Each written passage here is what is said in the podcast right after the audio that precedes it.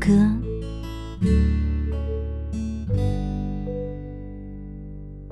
愚人之友基金会董事长赵文崇说：“为了有尊严的享受晚年，应该在身体健全时学习当个充满活力的老年人。”在我们这个长照教学大楼里面，会有一个叫做促进健康单位，促进长辈的健康。这个健康不只是身体的健康。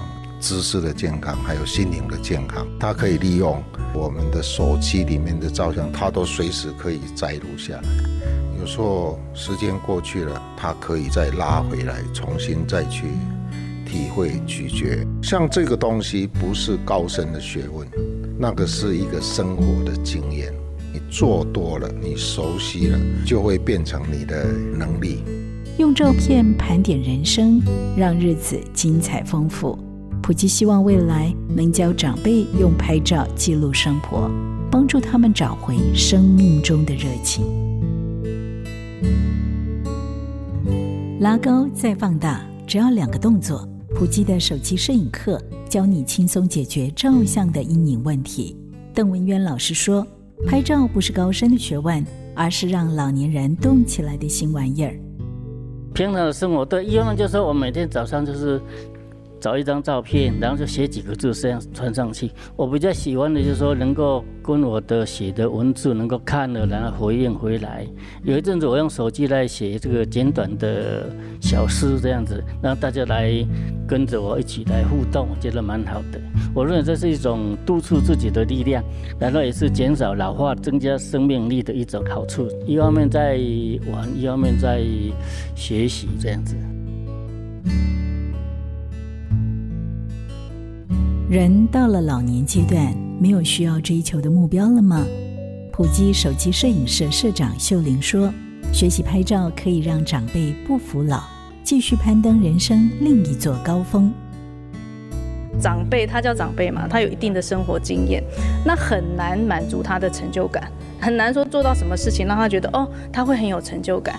可是人的成就感是让他心里快乐满足一个很大的因素，所以呢，我们在用手机写生活这个课程呢，就是希望说他借由使用手机，可以快速的满足他的成就感，而且他可以拉近跟家里的晚辈的距离，因为大家都可以讨论这个东西。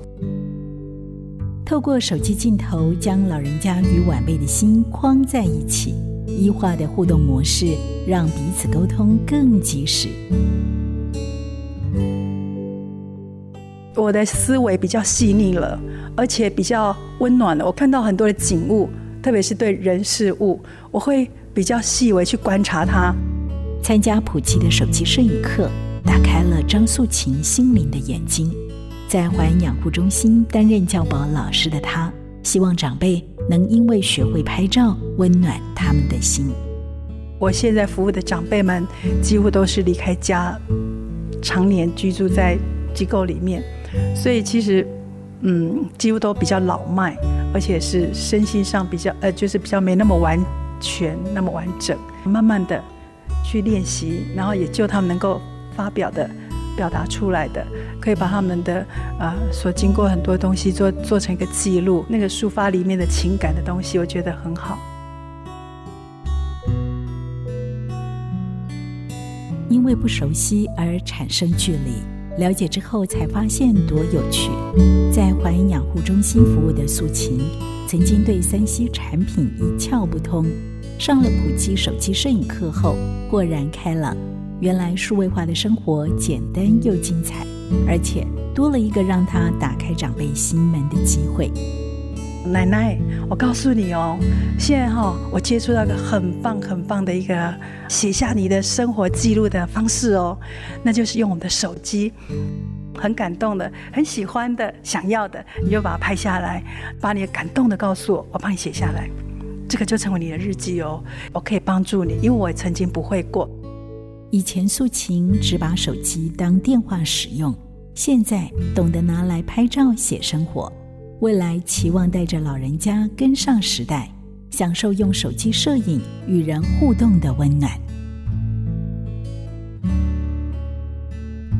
拍出满意作品是摄影师追求的目标。在环养护中心服务的晶晶却说：“上了普及的手机摄影课，学会欣赏不完美，是他想与长辈分享的快乐秘方。当我们在照相的时候，我们都会避开电线杆。他他秀出那张照片的时候，让我为之一振，是，哎，这个电线杆是这样的美丽的。生活中不可能没有电线杆，所以它你不能把它去除掉。就像我们在陪伴长辈，我们不能去去除掉他的皱纹是一样的。所以我曾经试着用手机拍一下长辈活动中愉快的笑容。也有长辈很皱着眉头，要跟他们讲，而且怎么样去欣赏这个图片，不是只有漂亮不漂亮，而是看它角度，那怎么看出其中的内涵。长照课程也可以借由教长者手机拍照，开拓老人家的眼光，用不同角度欣赏黄金人生。因为有爱就不孤单。我是普里基督教医院院长陈恒长。让我们一起把爱带到偏远的角落。